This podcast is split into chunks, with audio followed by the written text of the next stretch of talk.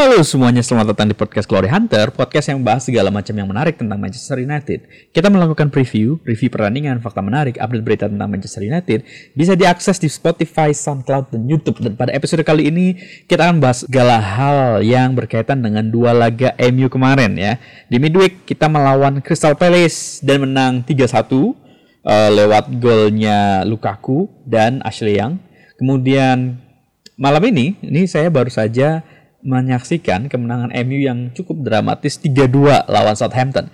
MU sempat ketinggalan 1-0, kemudian berbalik jadi 2-1, kemudian disamakan jadi 2-2, kemudian comeback jadi 3-2. Dan dalam dua pertandingan tersebut yang menjadi pahlawan adalah Romelu Lukaku. How surprising is that? Jadi uh, kalau teman-teman dengar atau mungkin melihat tweet saya, saya sering ngomel-ngomel sama Romelu Lukaku dan saya kira itu sangat beralasan mengingat bagaimana dia perform di musim ini. Tapi menurut saya dia sudah membuat sebuah redemption atau penebusan segala macam dosanya dia ketika dia nggak perform gitu. Jadi ya saya bilang ketika di podcast sebelumnya bahwa MU empat besar apabila bisa menang di laga-laga penting seperti Crystal Palace, Southampton sampai dengan Arsenal.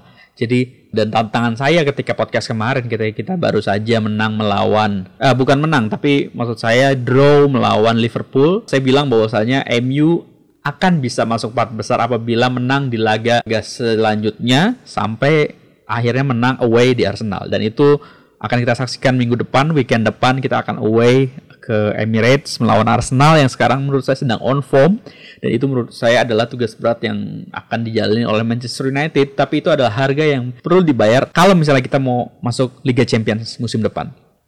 Sekarang poin MU, sekarang MU ada di posisi 4 by the way. Malam ini tadi uh, Arsenal melawan Tottenham Hotspur dan ternyata mereka draw ya, pertandingan yang dramatis juga karena ada gol Harry Kane uh, dari titik penalti yang sebetulnya nggak penalti karena uh, ketika Harry, Harry Kane-nya sebenarnya dia dilanggar oleh Mustafi tapi sebelum itu sebetulnya Harry Kane udah offside gitu. Jadi sebetulnya itu nggak sah tapi hakim garis nggak ngelihat dan ketika Harry Kane dijatuhkan oleh Mustafi itu benar-benar di depan wasit jadi memang betul-betul pelanggaran. Kemudian dramatis menit 90 Aubameyang penalti tapi ternyata nggak masuk. Akhirnya satu-satu di kandangnya Spurs. Dan sekarang Arsenal melorot lagi ke peringkat 5 dan MU ada di peringkat 4 dengan selisih satu poin. Jadi minggu depan kita akan tandang ke Arsenal dengan misi untuk memperlebar jarak dengan Arsenal. Jadi 4 poin dan itu adalah tugas yang berat dan kesempatan kita untuk jadi empat besar. Karena kalau misalnya kita nggak bisa dapetin peluang itu katakanlah draw atau kalah misalnya ini akan sulit lagi untuk misalnya berlari dari kejaran Arsenal ataupun Chelsea. Chelsea masih ada pertandingan melawan MU di kandangnya MU di Old Trafford. Tetapi untuk Arsenal Arsenal ini setelah lawan MU dia udah nggak punya lagi laga berat melawan tim enam besar. Jadi betul-betul ke depannya Arsenal tuh punya peluang yang bagus untuk tetap di empat besar posisi tiga atau posisi empat sekarang by the way sudah bukan lagi hanya perebutan posisi empat tapi perebutan posisi tiga. Karena MU sekarang beda tiga poin dengan Tottenham Hotspur dan Arsenal beda empat poin. Dan Tottenham Hotspur itu beberapa lagi ke depan itu akan akan sulit gitu. Dia masih akan lawan Liverpool dan masih akan melawan Manchester City dan dia juga masih di Liga Champions. Kemungkinan lolos karena dia sudah menang 3-0 sebelumnya gitu. Tugas yang sangat berat untuk untuk Spurs. Sekarang dia lagi betul-betul jelek sekali permainannya. Beberapa pemain pentingnya juga cedera. Sehingga kita mungkin bisa MU bisa di peringkat 3 bahkan.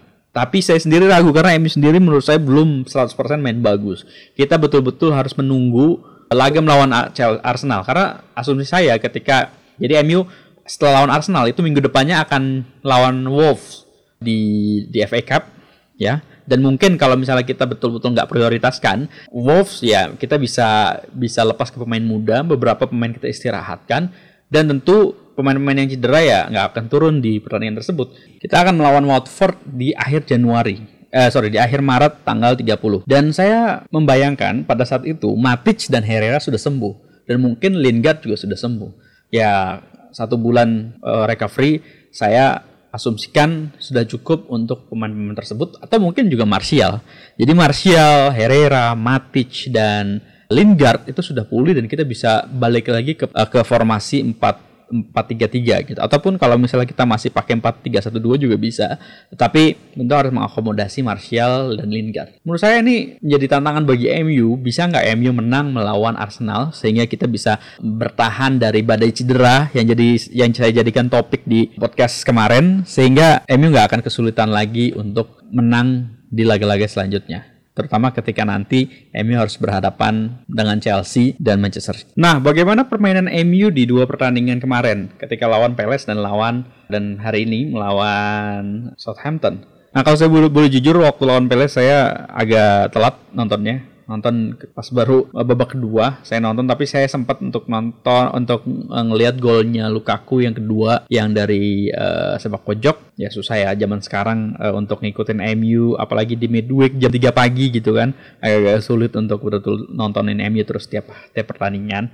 Tetapi uh, menurut saya saya sangat tidak rugi untuk nonton pertandingan MU melawan Palace. Kenapa? Karena pada pada pertandingan tersebut itu Fred main dari awal starting line up. Dia punya beberapa kesempatan untuk menunjukkan potensinya dan ternyata menurut saya Fred ini pemain yang nggak bagus gitu. Jadi kalau misalnya saya boleh menjudge uh, Fred penampilannya dari hanya pertandingan melawan Palace, saya bisa bilang bahwasanya Fred ini betul-betul gelandang yang sulit untuk dapat tempat di United. Apalagi misalnya untuk gantikan Hunter Herrera. Dia nggak punya fisik yang bagus dalam arti dia uh, bukan pemain yang bisa lari terus-terusan. Kemudian juga dia nggak punya fisik yang tinggi yang bisa intimidatif ke lawan misalnya. Dia juga pendek dalam arti nggak bagus bola-bola bola-bola atas. Kemudian interceptnya juga lemah. Maksudnya gimana? Ketika dia membayang-bayangi pemain lawan itu nggak jago dalam ngerebut bola gitu. Kemudian dia juga nggak bisa defense. Jadi dia betul-betul nggak bisa jadi box to box. Terus uh, pertanyaan saya, ketika di Twitter ketika nonton itu jadi apa dong alternatifnya Fred ini bisa bisa ya? Nah kalau dulu di Shakhtar Donetsk dia tuh jadi pemain attacking. Jadi attacking midfield dia diplot jadi apa ya di belakangnya striker gitu. Ya kalau di MU sekarang ya mainnya di posisinya Pogba. Jadi dia gelandang yang memang betul-betul diharapkan untuk untuk untuk berlari ke depan gitu. Nah, masalahnya menurut saya kalau misalnya uh, tadi judging lagi dari penampilannya selama di MU mungkin sebelum-sebelumnya ketika di zaman Mourinho dia tuh kayak gelandang yang cuma bisa lari doang gitu. Dia nggak punya visi kreatif misalnya dalam artian yang bukan gelandang-gelandang yang bisa ngatur permainan, ngatur tempo, kemudian passing kanan kiri, nyari celah di kemudian shooting powernya juga nggak begitu bagus. Uh, tadi ya fisik yang intimidatif juga nggak punya kayak Pogba kan fisiknya luar gede gitu kalau jadi kalau misalnya duel dengan back back lawan sering menang gitu. Nah ini Fred ini apa gitu posisinya? Menurut saya harus jadi PR untuk Ole ya karena kalau misalnya Fred boleh dikasih kesempatan ya maka dia masih punya kesempatan musim depan. Jadi kalau misalnya kalau misalnya Fred tetap mau berjuang, maka menurut saya sih Fred tetap bisa dikasih uh, kesempatan untuk uh, bermain di musim depan gitu. Tapi pertanyaannya apa dong posisinya yang yang yang cocok buat dia nggak dia nggak bisa jadi DM, dia nggak bisa di gelandang box to box untuk yang uh, menemani DM kayak Matic misalnya. Kemudian dia, dia juga mungkin bukan gelandang yang kreatif yang bisa banyak ngasih bola seperti ya contohnya kayak Erikson atau misalnya Orsil itu bukan Fred banget gitu. Jadi menurut saya Fred ini apa posisinya? Nah kalau misalnya saya boleh boleh memberikan usulan, menurut saya Fred nih bisa diplot mungkin jadi sayap. Jadi misalnya dia dia bisa bisa passing. Kalau misalnya dia bisa passing tinggal ngelatih misalnya crossing crossingnya, dia mungkin bisa jadi pemain depan yang ada di sayap gitu. Bisa nggak dia diplot jadi jadi pemain sayap seperti Martial gitu? yang nggak apa-apa lah mungkin dia yang nyisir sebelah kanan atau sebelah kiri pertahanan stay wide gitu um, uh, kemudian dia jadi sayap karena menurut saya Fred untuk jadi gelandang di di Premier League itu kurang kan kurang kurang kurang bagus dan kurang mampu gitu untuk untuk jadi diandalkan setiap pertandingan main gitu. Menurut saya kurang gitu. Nah, Fred mungkin bisa dico dicoba jadi sayap kalau menurut saya. Bisa nggak mungkin dia nanti kapan-kapan dia dimainin di kiri atau di kanan ya untuk menyisir pertahanan walaupun MU memang nggak nggak nggak nggak punya posisi yang spesifik untuk winger konvensional ya. Winger konvensional itu artinya bukan apa pemain yang pemain yang memang murni sayap, murni winger. Kalau di Premier League mungkin seperti William, mungkin Fred bisa dibuat seperti itu ya. Selama dia nggak perform di posisi-posisi yang asalnya dia. Jadi uh, midfield atau attacking midfielder dia nggak nggak perform ya mungkin dicoba di posisi lain karena di posisinya di formasinya oleh posisi midfielder itu sangat krusial buat MU gitu. Jadi bukan bukan bukan macam-macam dan nggak bisa diisi oleh pemain yang nggak jelas apa apa fungsi dan apa fungsi dan kontribusinya gitu. Menurut saya sih itu Terus yang mungkin bisa di highlight dari pertandingan waktu lawan Palace adalah bagaimana Lukaku memang kerja keras banget. Lukaku betul-betul kerja keras dan ada yang bilang juga dulu Fred itu adalah gelandang yang diinginkan oleh Pep gitu. Tapi saya bilang Pep itu nggak tahu apakah ngejebak apa gimana ya. Setiap pemain yang dia idam-idamkan gitu kan. Kemudian lawannya beli karena tidak mau diambil oleh Pep gitu. Dengan harga yang overpriced itu pemainnya biasanya flop loh. Pertama kasusnya adalah Alexis Sanchez, kemudian Jorginho, ya, uh, kemudian juga Fred. Nah, itu betul nggak paham sih dengan dengan Fred ini harus seperti apa karena dan tetap menurut saya kalau misalnya Fred ingin menunjukkan kontribusi dan betul-betul pengen lama di MU, Fred harus mau untuk adaptasi ke posisi lain gitu. Kalau misalnya ternyata uh, dia memang hanya bisa untuk lari-lari uh, kencang gitu, mungkin dia bisa menyisir sebelah kanan atau kiri gitu. Karena menurut saya dia kurang mampu lah untuk jadi gelandang di gelandang di tengah gitu. Beberapa kali lawan Palace dia kesulitan untuk main marking, covering uh, pemain-pemain Palace. Dan kalau misal teman-teman lihat highlightnya di babak kedua, eh sorry ya di benar di babak kedua itu ada golnya ini apa golnya Palace dari back sayap itu. Itu betul-betul sebelumnya kita sama sekali nggak bisa bertahan gitu. Apalagi sebelah kanan, Ashley yang dibully sama Wilfred Zaha. Dan sama sekali nggak menambah daya daya bertahan dengan adanya si Fred. Karena di tengahnya kan waktu lawan Palace adalah Pogba, Dalo, Ya betul, Dalo di di di di right midfielder. Jadi dia betul-betul di posisi tengah gitu.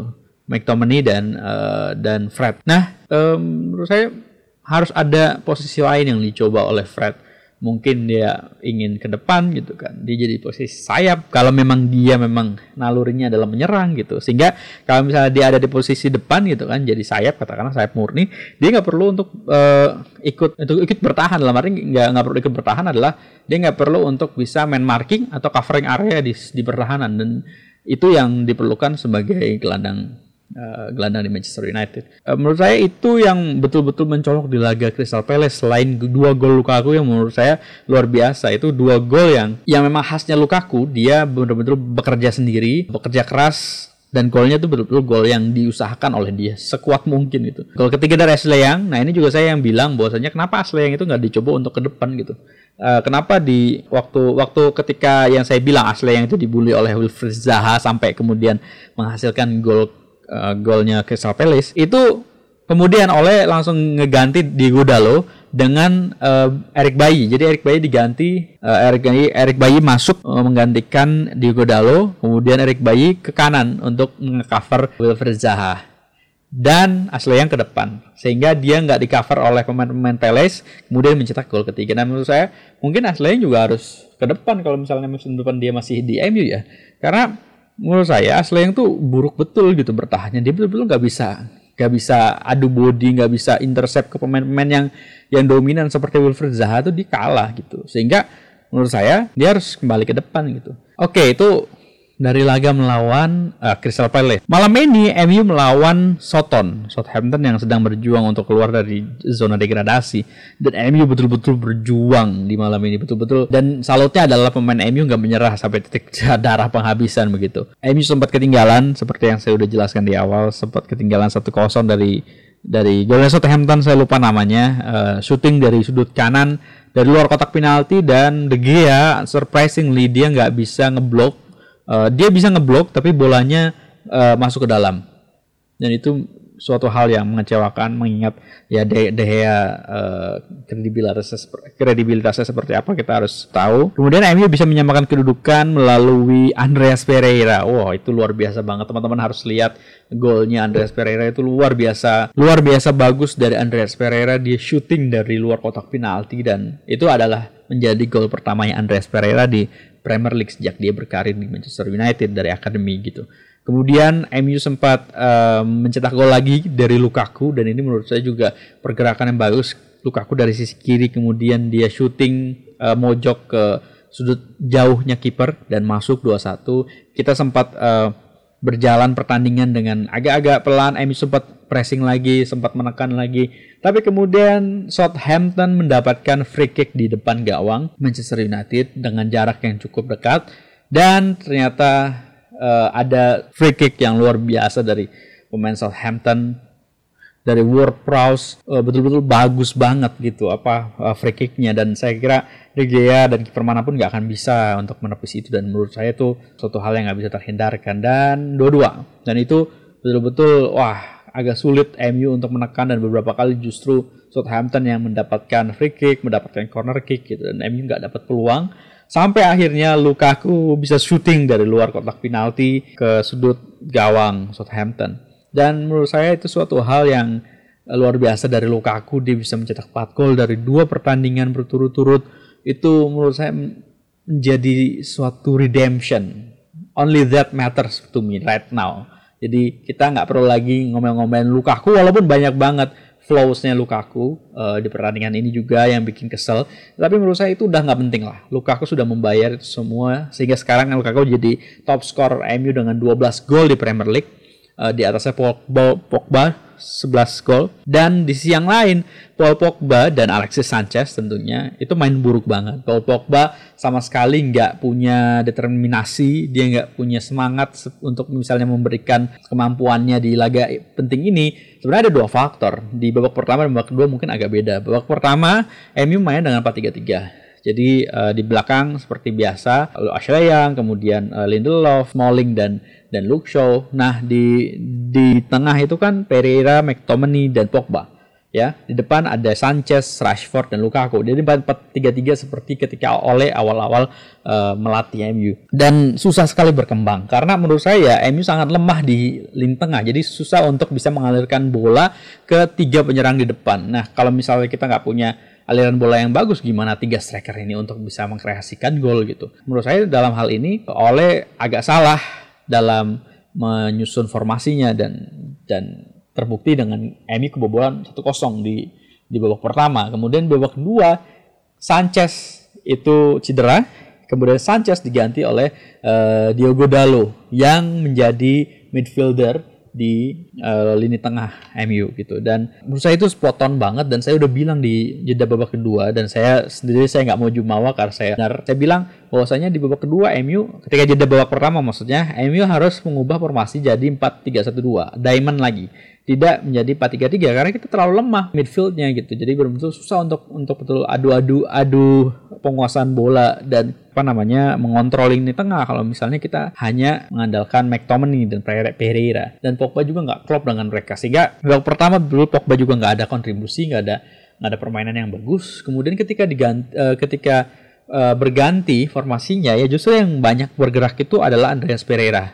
Pogba dalam hal ini uh, menurut saya nggak tahu apa yang ada di pikiran dia. Yang kemudian ketika Abi sudah unggul 3-2 Pogba dapat penalti dan dieksekusi dengan dan nggak begitu bagus digagalkan oleh kipernya Southampton. Dan setelah itu dia dapat kartu kuning yang menurut saya sangat bodoh karena throw innya uh, Southampton itu direbut sama dia dan dia betul-betul ngotot itu sebetulnya throw innya dia dan akhirnya di kartu kuning oleh wasit dan menurut saya itu suatu kartu kuning yang sangat-sangat nggak perlu gitu. Dan saya bersyukurnya adalah ya tadi Andreas Pereira menurut saya main bagus uh, dan oleh sendiri ketika di selesai pertandingan dia bilang bahwasannya oh ternyata uh, Andreas Pereira itu kita harus ubah posisinya. Tidak lagi di nomor 6, uh, eh, tidak lagi di nomor 6. Jadi bukan sebagai uh, gelandang box to box ataupun bukan sebagai DM seperti yang dilakukan oleh Mourinho, tapi sebagai gelandang nomor 10. Jadi sebagai attacking midfield seperti seperti Paul Pogba gitu. Nah, eh, ini juga menurut saya perkembangan yang menarik kalau misalnya kita lihat karena apakah kemudian Andreas Pereira akan ditawari kontrak baru di Manchester United?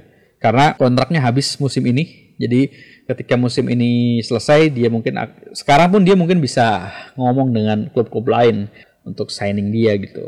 Dia boleh ngomong ke klub mana aja, bisa menjalin komunikasi dengan siapa aja. Tapi apakah kemudian setelah pertandingan ini dia akan tawari kontrak perpanjangan oleh oleh kita juga nggak tahu. Eh, kita akan lihat perkembangannya beberapa pertandingan ke depan. Yang jelas Pereira dia betul-betul memberikan suatu kontribusi kontribusi luar biasa ketika MU di diterpa badai cedera seperti ini gitu. Dia mampu memberikan per, uh, per, perlawanan yang bagus ketika melawan Liverpool 0-0. Menurut saya itu luar biasa penampilannya Pereira. Kemudian yang kedua ketika melawan uh, Southampton, dia mencetak gol yang luar biasa dan dipuji luar biasa oleh oleh dan Alexis Sanchez. Alexis Sanchez menurut saya udah sulit untuk punya penampilan yang bagus lagi karena di pertandingan ini kelihatan banget gitu. Sanchez itu udah nggak punya pace, udah nggak punya udah nggak punya kecepatan. Kalau misalnya teman-teman ada yang ngikutin Alexis Sanchez sejak di, di Udinese, kalau saya sendiri terus terang udah ngikutin Alexis Sanchez udah udah lumayan lama dulu dia waktu main di Chile di Piala Dunia eh, 2010 saya udah lihat apa namanya bagaimana dia itu luar biasa uh, pemain yang bisa punya skillful, dia bisa mencetak gol di sayap, bisa berlari gitu kan. Kemudian di Barcelona, di Arsenal juga bagus, tapi ketika di MU itu betul-betul nggak begitu bagus. Kenapa? Karena dia udah nggak bisa lari gitu. Dia di pertandingan tadi kelihatan banget gitu. Bagaimana Alexis Sanchez itu ketika dia ada sprint dengan back-back lawan itu nggak sanggup untuk ngejar dan gimana dia bisa bisa kasih pressing ke back-back lawan gitu. Dan ini yang jadi masalah menurut saya. Alexis Sanchez itu ngotot pengen main di sayap kiri di posisinya Martial atau uh, Rashford di sayap kiri. Dan itu menurut saya juga jadi masalah. Kalau misalnya an, Anda bukan pemain yang punya kecepatan gitu gimana anda bisa memberikan suatu serangan gitu. Kalau misalnya main di sayap kan nggak bisa. Kalau misalnya lo nggak bisa lari ya nggak bisa main di sayap gitu. Dan opsinya adalah opsinya adalah dua gitu. Pertama lo adaptasi ke posisi lain yang nggak perlu memerlukan kecepatan. Yang kedua ya lo pergi gitu. Pergi dari Manchester United. Nah pilihan yang pertama ini menurut saya kalau misalnya dia memang mau mau uh, beradaptasi ya bagus banget gitu. Saya sendiri adalah fansnya Alexis Sanchez. Tapi ada yang bilang bahwasanya di kontraknya dia ini sebenarnya ejekan sih. Jadi ada yang ngejek gini. Uh, Alexis Sanchez itu kenapa selalu main di kiri? Kayaknya dia emang emang ada di kontraknya deh. Ketika dia desain oleh Manchester United, dia harus main di posisi kiri gitu, sayap kiri terus gitu. Dia nggak mau main di posisi lainnya. Ini sebenarnya bercandaan aja. Karena kenapa Alexis Sanchez nggak pernah di posisi yang lain gitu ya memang beberapa kali pernah di di apa namanya di tengah gitu. tapi dia nggak pernah mau main di kanan gitu itu juga menurut saya mengherankan gitu atau misalnya bisa atau mungkin Sanchez mau beradaptasi seperti Rooney ketika uh, tahun 2013 ya dia jadi jadi uh, taking midfield di belakang gitu Uh, jadi dia mungkin dia bagus uh, ngasih bola-bola asis atau misalnya bola-bola uh, bola-bola atas gitu uh, terobosan ke lawan. Nah itu untuk Alexis Sanchez. Jadi kalau misalnya dia nggak bisa melaksanakan opsi yang pertama beradaptasi ke ke formasi dan posisi yang lain ya menurut saya sudah saatnya dia harus di offload ke Chinese Super League lah. Itu aja bawahnya. Enough with Alexis Sanchez karena menurut saya beberapa kali di pertandingan-pertandingan tertentu dia udah nggak perform gitu. Menurut saya ah, Lukaku adalah suatu contoh bagaimana pemain yang bisa memberikan uh, bukti ketika banyak orang yang memperhatikan dia mana buktinya bahwasanya lu tuh bisa kontribusi ke tim ini ketika MU betul-betul lagi membutuhkan kemenangan dan dia betul-betul memberikan itu. Jadi um, uh, fair play untuk Lukaku. Saya mengakui uh, nggak nggak ada kritikan lagi. Menurut saya empat gol dalam dua pertandingan berturut-turut adalah luar biasa uh, redemption yang luar biasa penebusan dosa yang luar biasa dari Lukaku. Jadi nggak perlu dibahas kejelekannya dia sementara ini nah, mudah-mudahan dia terus uh, terus uh, bermain bagus. Um, untuk Alexis Sanchez ya menurut saya udah off inilah udah selesai dia. Jadi tolong jangan dipaksa lagi main 4-3-3 walaupun Rashford udah sembuh. Uh, menurut saya tetap 4-3-1-2 aja karena midfielder MU nggak begitu bagus. Itu menurut saya yang bisa didapat dari pertandingan melawan Crystal Palace dan Southampton dan pertandingan selanjutnya bagi Manchester United adalah melawan PSG away di, Par di Paris uh, uh, Rabu ini. Jadi uh, UCL kembali lagi minggu ini kita akan melawan PSG uh, setelah kemarin kita kalah 2-0 di kandang dan sekarang kita akan melawan PSG dengan kondisi skuad yang sangat tidak meyakinkan. Dan bagaimana teman-teman kira-kira melihatnya? Opsi yang akan ada adalah apakah MU akan melawan PSG dengan full team ataukah kita sudah menyerah sebelum bertanding. Dan kemudian kita mungkin lawan dengan dengan tim rotasi lah. Kita nggak perlu uh, memainkan pemain-pemain penting seperti mungkin di belakang seperti Lindelof gitu kan uh, Luke Shaw kita istirahatkan Pogba jelas nggak main gitu kan. Kemudian di depan mungkin Rashford uh, Lukaku kita istirahatkan. Kemudian apa opsinya sebetulnya? Menurut saya juga ini sangat tricky uh, laga lawan PSG kenapa? Karena pertama MU tentu nggak punya peluang besar untuk untuk lolos ya. Jadi kalau misalnya dihitung-hitung, sebetulnya prioritasnya adalah MU adalah empat besar untuk musim depan gitu. Karena beberapa hari kemudian gitu kan, midweek lawan uh, eh, PSG lah hari Rabu, kemudian weekendnya adalah kita lawan Arsenal gitu. Jadi menurut saya prioritasnya adalah empat besar. Kita harus menyiapkan skuad terbaik kita untuk away ke kandangnya Arsenal gitu.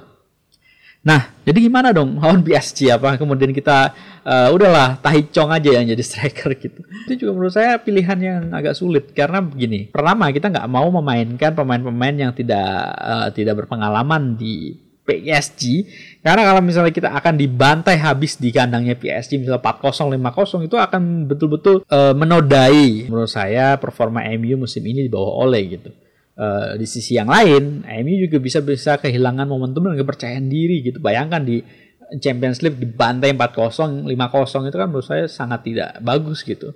Uh, hanya Arsenal yang seperti itu kan.